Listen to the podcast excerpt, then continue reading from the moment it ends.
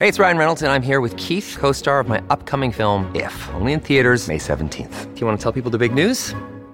All right, I'll do. it. Sign up now and you'll get unlimited for $15 a month and six months of Paramount Plus Essential Plan on us. Mintmobile.com slash switch. Upfront payment of $45 equivalent to $15 per month. Unlimited over 40 gigabytes per month. Face lower speeds. Videos at 480p. Active Mint customers by 531.24 get six months of Paramount Plus Essential Plan. Auto renews after six months. Offer ends May 31st, 2024. Separate Paramount Plus registration required. Terms and conditions apply if rated PG.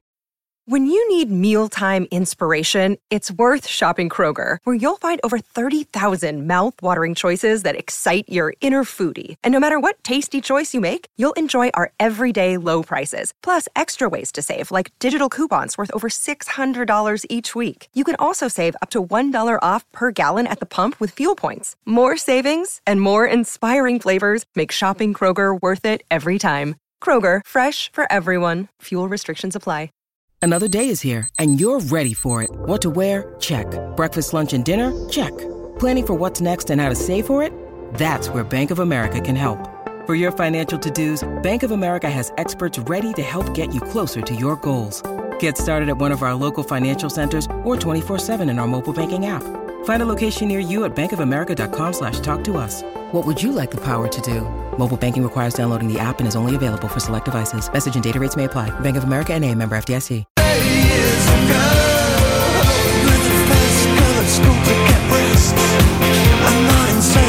Torniamo in diretta 13 2 minuti 92.7 Tele Radio Stereo canale 76 del digitale terrestre caro Andrea Corallo siamo in compagnia di Alessandro Austini ciao Ale buongiorno Buongiorno Augusto, ciao Andrea, buongiorno a tutti, eccoci qua. Eh, Alessandro, prima inizio puntata, no? mm, parlavamo della serata, sarebbe quasi da dire tipica da italiano, no? da un lato in prima serata la nazionale con le curiosità legate alla neonata nazionale di Spalletti, ha comunque una signora partita con l'Inghilterra e poi in seconda serata sempre sui canali nazionali, no? Sul- dal primo al terzo canale, eh, quello che tutti aspettavano come un momento epocale, la, la- la corona dalla di, dalla di Girolamo. eh. Come l'hai vissuta questa serata tu, da, da appassionato e da cronista?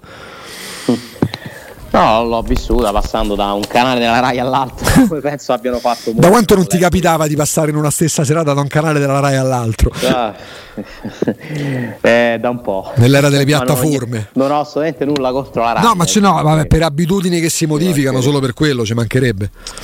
Sì, sì, però non mi capitava da un po', non sono proprio uno che passa le sue serate a vedere la televisione. ecco.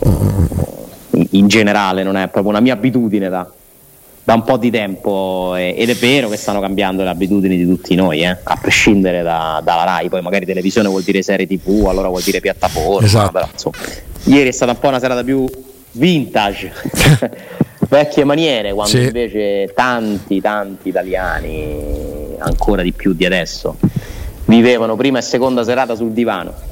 Eh, allora, da dove vuoi cominciare? Dalla partita? o- Dai, andiamo in ordine cronologico, vai. Ah, la partita mi viene da dire peccato, avendola vista sinceramente, sai?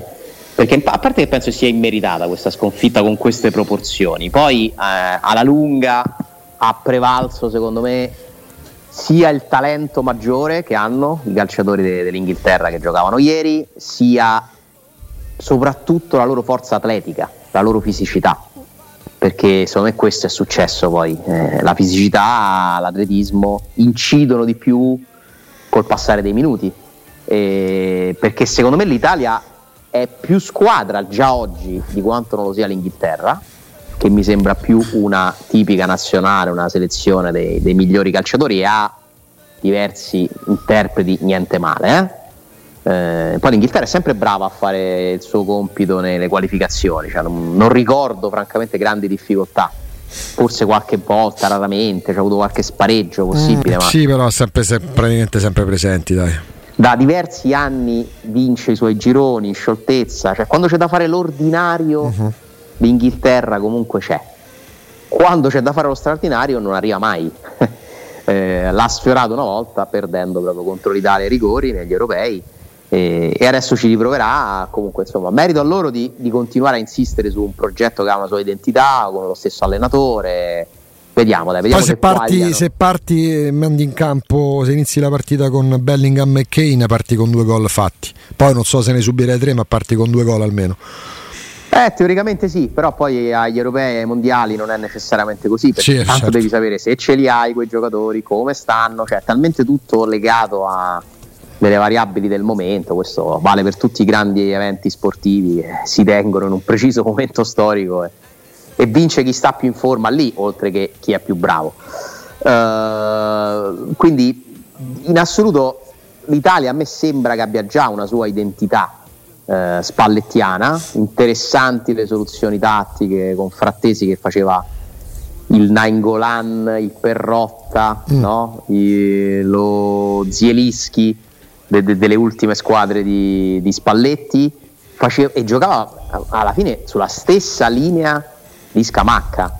C'era un 4-2-3-1 che sembrava quasi 4-4-2. Ho visto tanti movimenti codificati, tante soluzioni che cambiavano, se la palla non è la palla, i, gli esterni come Sharawi che diventava quasi un quinto in fase di... insomma ho visto veramente un, un lavoro visibile dell'allenatore e guardando uh, attentamente insomma, queste cose mi è anche venuta in mente una riflessione e condivido con voi secondo voi è corretto che nel calcio di oggi è diventato un po' più semplice mm, farsi seguire dai giocatori tatticamente, cioè mi sembrano più malleabili, meno affidabili, più malleabili.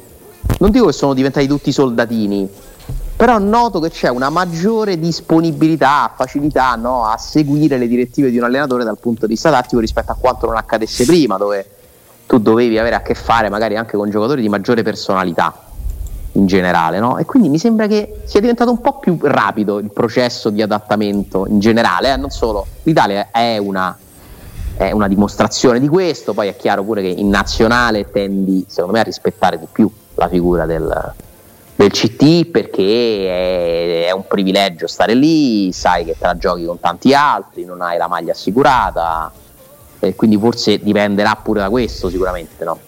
Beh, tolgo il forse. Però mi sembra, non so, che i calciatori di oggi siano un pochino più malleabili, ma meno affidabili. Forse mm. e, la cosa... e in Italia meno talentuosi. Beh, questo, questo è, è, chiaro, eh, però è, forse passa tutto da come alcuni allenatori hanno cambiato la carriera dei calciatori, no? è sempre successo, è sempre stato così, però eh, vedendo, eh, ecco mi viene in mente il, l'Inter di Mourinho, ma anche il Barcellona di Guardiola, no? due opposti ovviamente dal punto di vista del gioco, delle tattiche utilizzate e tutto il resto, ci sono delle carriere proprio create da determinati allenatori. Eh, adesso mi viene in mente Perrotta con Spalletti anche per fare un riferimento molto più vicino a, a noi. Perrotta gioca da, da titolare un mondiale nel 2006 perché fa molto bene con Spalletti, anche se poi quel mondiale lo giocherà da esterno eh, nel centrocampo e non da incursore, o meglio, faceva le incursioni anche da esterno. Però ecco, gli allenatori Mm, in questo momento forse da parte dei giocatori hanno più, più fiducia, c'è una, una percezione, non tutti, vediamo quello che succede a Napoli con Garcia, però ti, ti, cambia la vita un allenatore di un certo tipo se lo segui a, a, proprio in, in maniera precisa. Secondo la tua teoria sono diventati più credibili gli allenatori, più protagonisti gli allenatori togliendo un po' di spazio alla personalità dei calciatori. Ci sono, ci sono, sempre stati gran, grandi allenatori, no? però ci sono dei calciatori invece medio talentuosi che diventano dei fenomeni in alcune squadre, in alcuni momenti, in alcune situazioni, proprio perché seguono l'allenatore in una certa maniera. E per certi versi forse torniamo ai soliti discorsi generazionali che spesso con te facciamo Alessandro. Eh, con l'addio di Ibrahimovic, con il tramonto di Messi e Cristiano Ronaldo per non arrivare a Iniesta, per non passare per Totti, De Rossi, se parliamo di Roma, le nuove generazioni prevedono grandi, anche grandissimi calciatori. Se parliamo di personalità, cioè Mbappé non ce l'ha la personalità di Cristiano Ronaldo. Poi magari Cristiano Ronaldo potrà essere odioso, quello che vuoi, però anche più forte. Adesso non so Bellingham perché è veramente ancora un bambino, ma mi sembra che ha il talento il talento non sia supportato dalla personalità che ha reso grandi personaggi, grandi calciatori del passato. Quindi l'allenatore prevale, se vogliamo, anche davanti a calciatori che hanno un talento straordinariamente enorme. E in più aggiungo a tutte queste cose che condivido che gli allenatori di oggi eh, tendono forse a studiare un po' di più, a variare un po' di più sul piano tattico, cioè mentre i grandi allenatori del passato erano dei gestori, poi per carità c'è stato Arrigo Sacchi che invece Sì. testimonia dell'altra scuola, no? Spartiacque totale. Eh, però i grandi allenatori, cioè oggi vieni considerato un grande allenatore anche se sei uno che insegna calcio proprio sul campo, i movimenti, gli schemi, eh, le posizioni, poi c'è stata insomma eh, tanta evoluzione della teoria del calcio eh, rispetto, rispetto a prima e quindi pure questo probabilmente incide, però insomma era, era una parentesi generale perché mi incuriosisce quest'Italia che già insomma dalle prime partite si è visto che ha un'identità ed è un peccato che abbia perso la partita di ieri in questo modo che poi inevitabilmente ti fa guardare la classifica e ti fa fare i conti ma tanto sarebbe stato È quello che dicevi ieri mattina.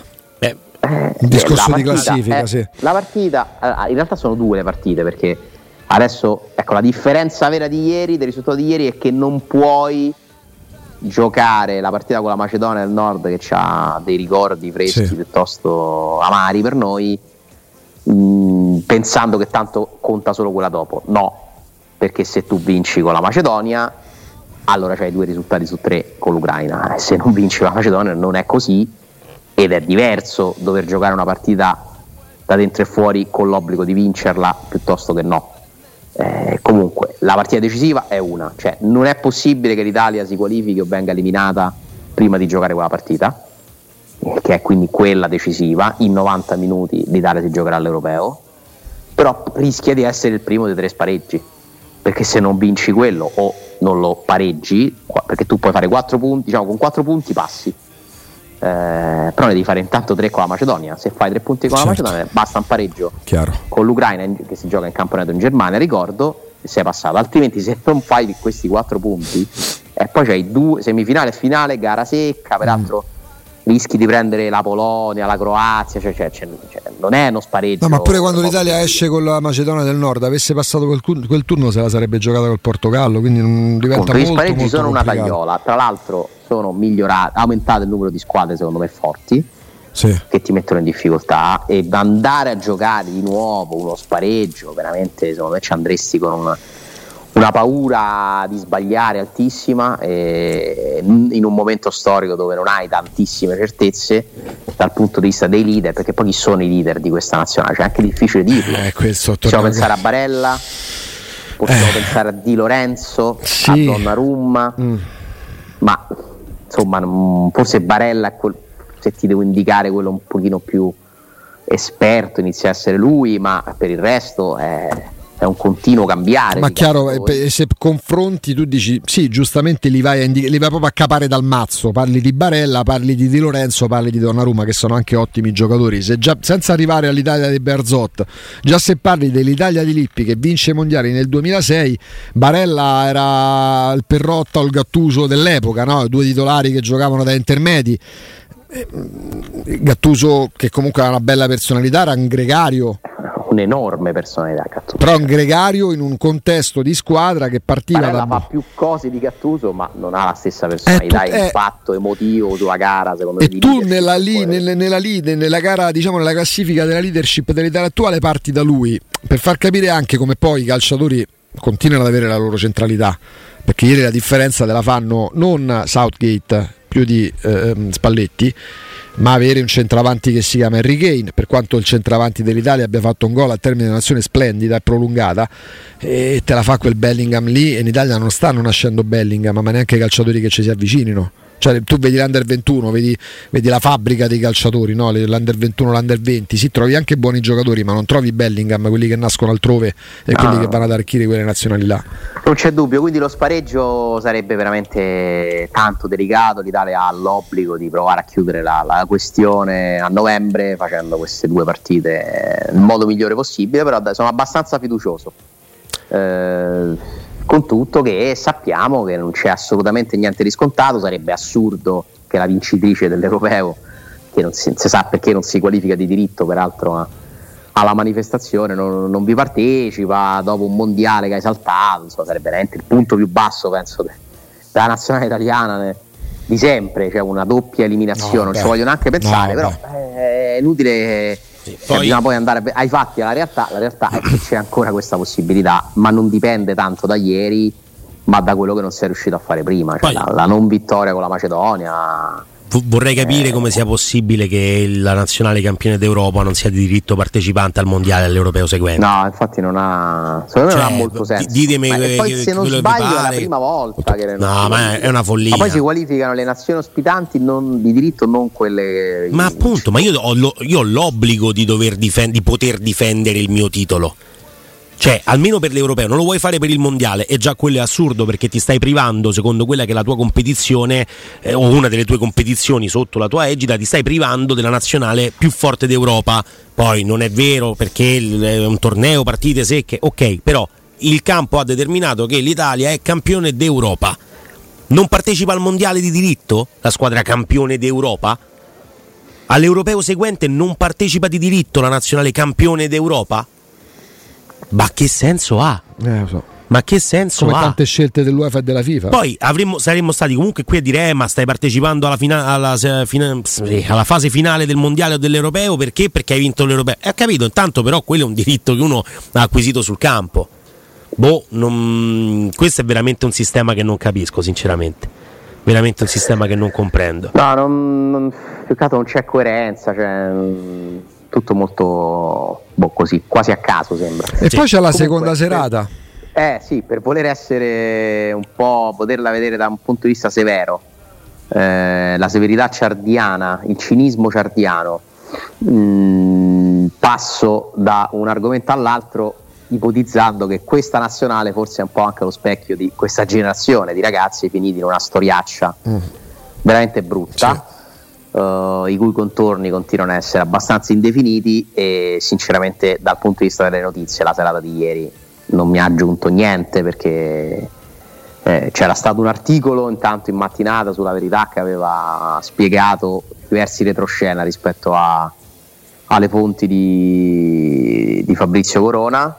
Abbiamo capito insomma chi sta parlando oppure uno di quelli che sta parlando eh, persona per qualche, in qualche modo informata su cose successe a Zaniolo e non solo e nel frattempo sono emerse però le notizie dal fronte giudiziario, cioè mi sembra che le vere novità stavolta non ce l'abbia Corona, non ce l'abbia Date Corona che eh, insomma ha sicuramente dominato la scena per diversi giorni, eh, ma in questo caso è stato un po' superato dagli eventi. Eh, perché insomma emergono le, le dichiarazioni fornite dalla Procura federale da, da Fagioli che sono un po' la narrazione interna di un fenomeno, no? Cioè quello che avevamo sospettato adesso è raccontato da un protagonista. Ed è molto brutto.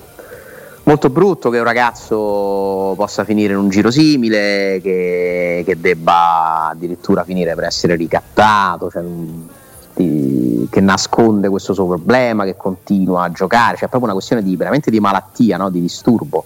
Le dipendenze sono un disturbo mentale vero e proprio e, e in più c'è questa leggerezza di questi calciatori nel, nel fare certe cose che sarebbero vietate eh, ed è un po' appunto lo specchio di vite che ci danno l'impressione di essere abbastanza vuote di significati, no? Tutto molto, molto triste, molto squallido. Eh, dovrebbe un po' farci riflettere. Non so se sia una questione generazionale assoluta, ne parlavamo nei giorni scorsi del calcio, però il quadro che emerge è veramente di una profonda tristezza, tanta amarezza. Io mi auguro che questa storia che sta facendo tremare chissà quanti calciatori, procuratori e che più ne ha più ne metta, serva come sveglia collettiva, no? Cioè che si rendano conto che di- delle conseguenze di certe azioni, dei rischi eh, e di quanto non ne valga veramente la pena, perché non ne può valere la pena, cioè non, non essendo una questione economica, perché nessuno di questi qui di cui stiamo parlando lo ha fatto per soldi, no? per guadagnare soldi, ma soltanto per vivere il brivido. Eh, ma se poi alla fine devi finire così, minacciato, indebitato, squalificato, etichettato come un malato davanti alla platea nazionale, no? Che si può collegare a un programma della RAI, cioè ne vale la pena? Cioè, la consapevolezza del problema è il primo passo per risolverlo, per affrontarlo quel problema. Prima te ne devi rendere conto. E io quindi mi auguro che quest- tutta questa vicenda stia aiutando i ragazzi e le persone coinvolte a staccarsi da quel mondo là, a capire che devono proteggersi, che, che, che sono circondati da approfittatori, eh, da persone senza scrupoli, da un sistema illegale. Eh, tutti i sistemi illegali sono pericolosi, non ti portano mai a niente, non ne puoi mai uscire vincitore. Eh, poi la questione mediatica, io quello che devo dire l'ho detto, cioè, mi sembra che ormai ci stiano scandalizzando in tanti, per fortuna, perché almeno non sembro matto. Uh, cioè quello che è successo a livello mediatico io continuo no, a pensare che non sia normale che no. sia lo, questo sì lo specchio del sistema paese.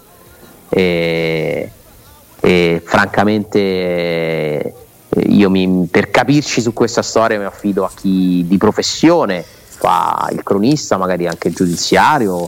Oggi ci sono anche firme non di giudiziaria ma bravissimi giornalisti sportivi che hanno trattato l'argomento con documenti, carte, eh, fatti, eh, questo, cioè per capire, seguire sempre il filo dei fatti ci aiuta a capire la realtà.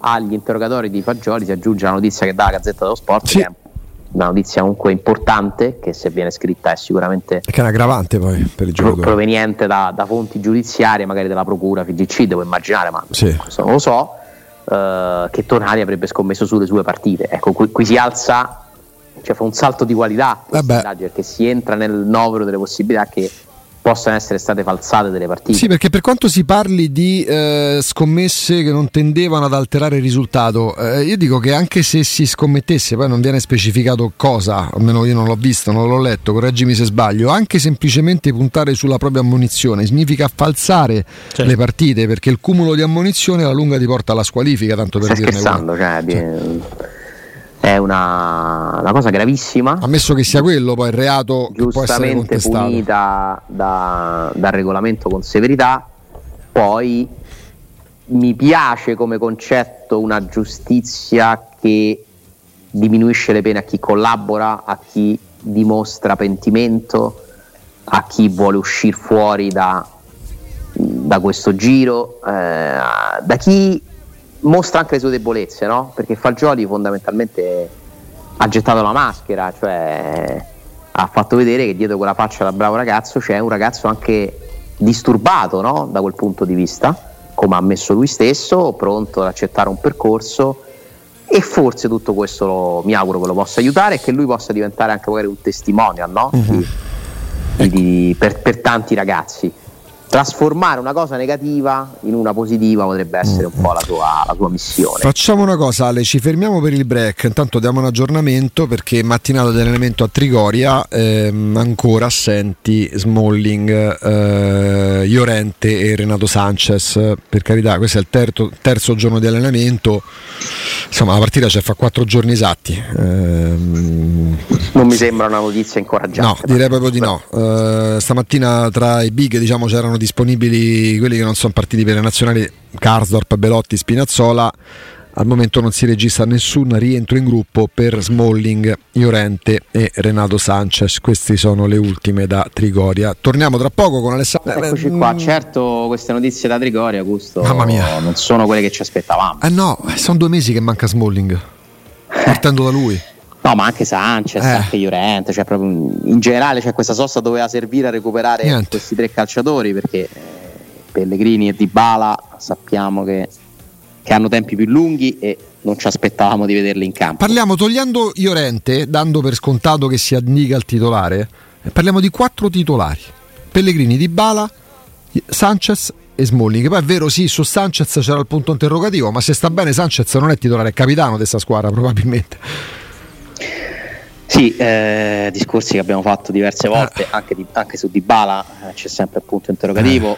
su Smalling c'era prima, poi non c'era più, adesso c'è di nuovo. Purtroppo è lo stesso Pellegrini, insomma, è ormai con tutte le scarpe anche lui dentro la categoria dei fragili, sì, eh, sì. perché questo dicono i numeri dei suoi infortuni, delle sue presenze, dei suoi problemi. Eh, quindi, ripeto, io ho sempre eh, pensato che quello che dice Mourinho a proposito della fragilità della sua squadra è, è una cosa reale. Cioè, non ho mai discusso l'opportunità in certi momenti sì, di parlarne, le, le, le, alcune frasi magari un po' troppo uh, come dire, severe, no? brutali per certi versi. Però di quale Roma parliamo noi quando parliamo della Roma?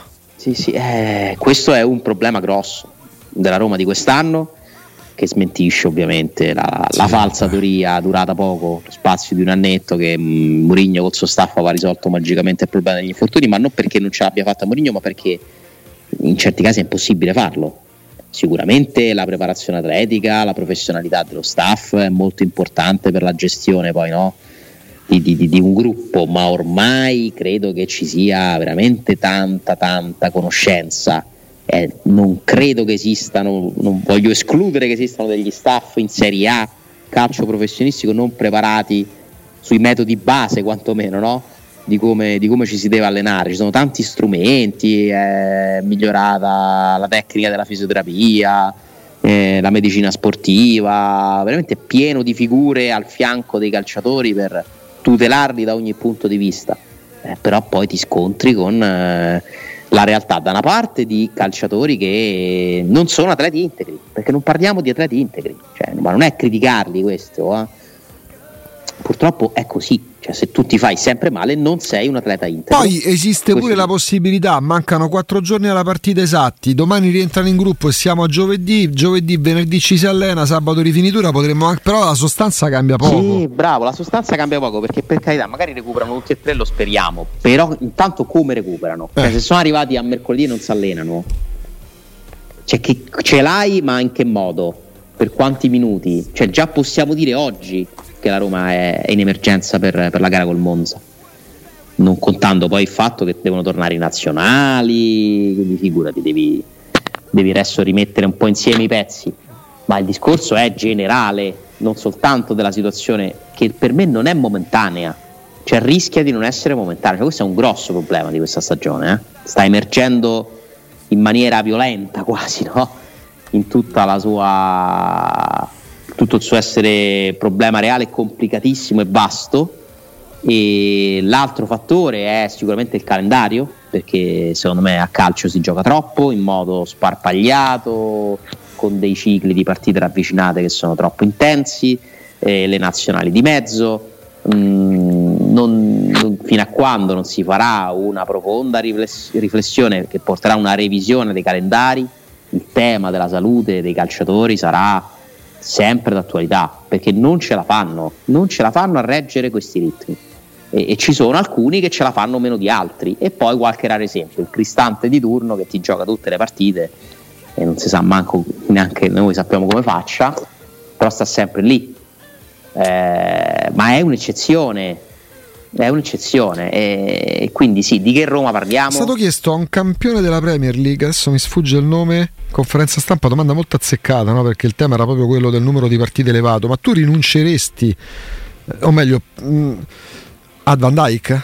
A Van Dyke è stato chiesto, ma tu visto che si parlava di, di, tante partite mm, senza allenamenti, eccetera, eccetera, saresti disposto a rinunciare a una piccola percentuale del tuo ingaggio, del tuo stipendio, per vedere ridotto il calendario, per vedere ridotto il numero delle partite da giocare, quindi più allenamenti, più capacità di recupero? Una roba tipo del 10% ha risposto no. Il 10% ha risposto no? E no, il 90% sì? No, no, il 10% rinunceresti tu, Virgil van Dyke, al 10% del tuo stipendio, ah, ah, ma potendo. è un sondaggio, è una domanda. No, no, una domanda diretta per me azzeccatissima in conferenza stampa che potrebbe essere un invito pure a farla ai tanti allenatori che si lamentano delle partite, del numero delle partite, dei calendari, ma voi rinuncereste a qualcosa?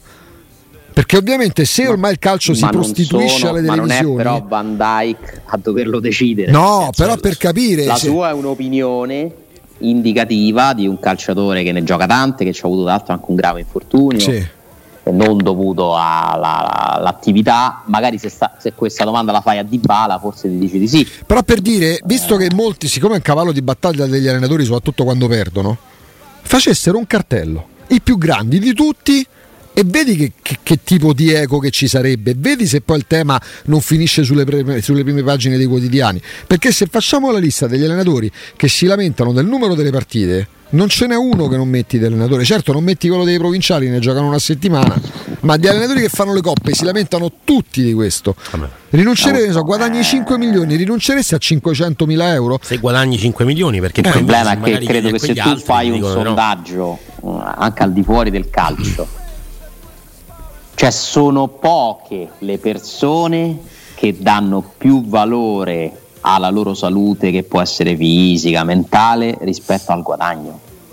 Cioè è un problema proprio di attrazione che ha l'uomo per il denaro. Eh, sì. Eh, nel calcio questa cosa è esponenziale. Se consideriamo lo Tutto schifo si che hanno ingerito fino a 30-40 anni fa, non sapendo neanche quali medicinali andavano ad assumere, e poi molti purtroppo sono morti anche per cause accertate. È difficile che trovi qualcuno pronto a lasciare dei soldi sul tavolo. eh. Cioè il valore del denaro, eh, della fama, de- di tutto quello che ti può portare attenzioni, guadagno, eccetera, è anche quindi molto materiale, purtroppo è, è altissimo, eh, almeno dal mondo rappresentato dal calcio, eh, che è un po' appunto un'esasperazione di questo.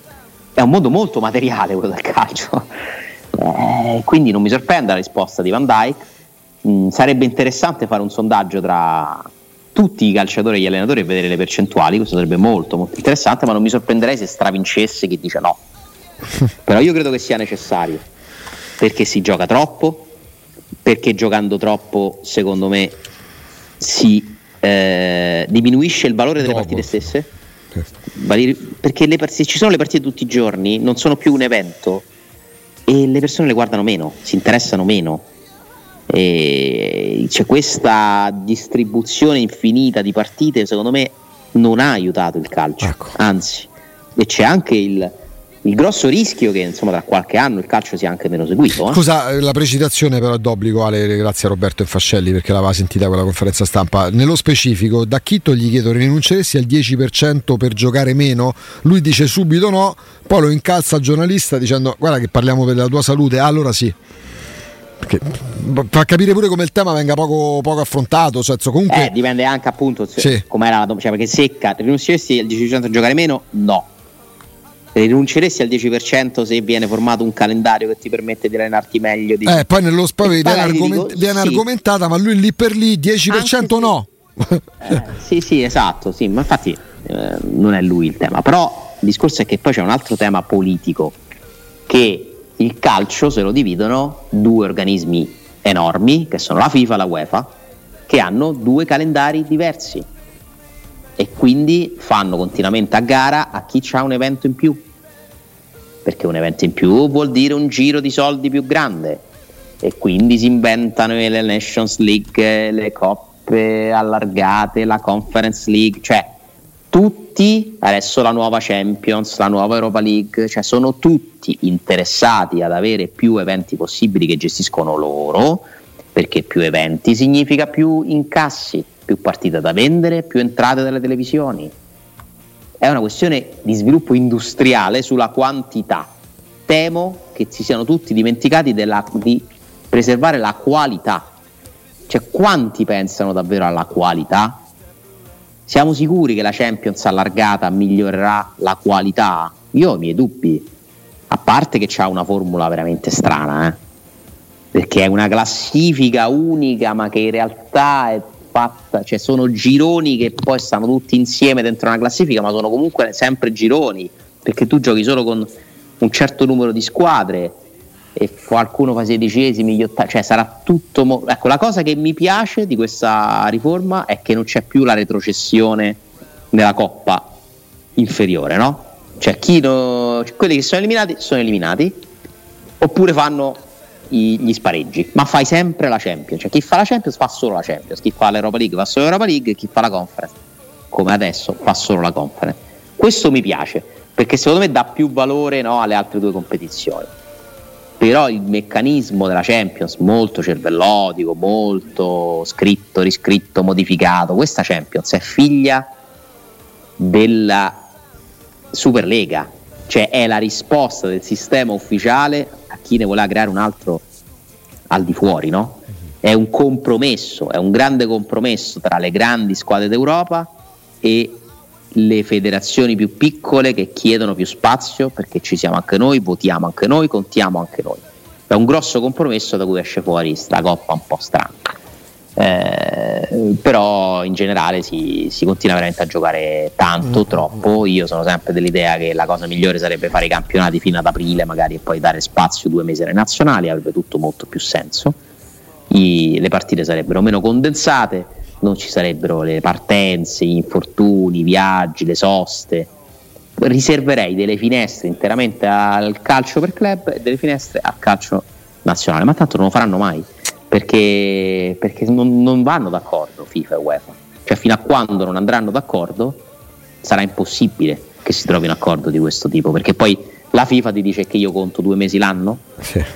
Eh, in effetti, eh, allora magari pensiamo a due finestre, cioè invece che farne sei, facciamone due. Eh, però è un compromesso, ripeto, impossibile. Tanto basterebbe riportare i campionati a 18 squadre, li renderesti pure più avvincenti.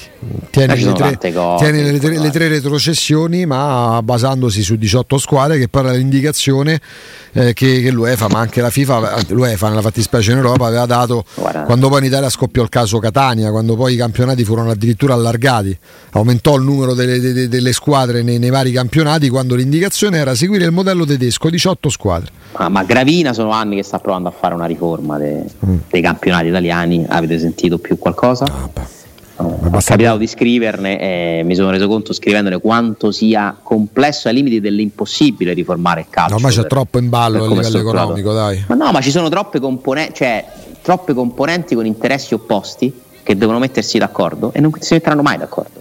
Perché ci sarà sempre uno scontro, cioè se non, ci- non c'è una visione comune, non lo trovi mai un accordo per migliorare le cose. E quindi noi continuiamo a parlare, a sprecare fiato, inchiostro, beh, l'inchiostro un po' di meno adesso. Eh, vabbè, l'in- insomma, alla fine i giornali si stampano con, l'inco- con l'inchiostro, parole, fiumi di parole, idee, confronti, progetti, ma poi alla fine si fa tutto con grande lentezza e spesso non si fa mai. Senti, ehm, Alessandro, prima eh, Augusto, ehm, così come domanda, lanciava un. Ma secondo, secondo te, secondo voi, mh, Murigno dopo l'esperienza alla Roma, dando per assodato, insomma, il, la, la- dando per assodata la fine del rapporto con, con la Roma al termine della stagione, ma potrebbe, qualora arrivasse un'occasione, potrebbe rimanere in Italia E dove? e dove? Ecco la domanda dei 13.45. Eh.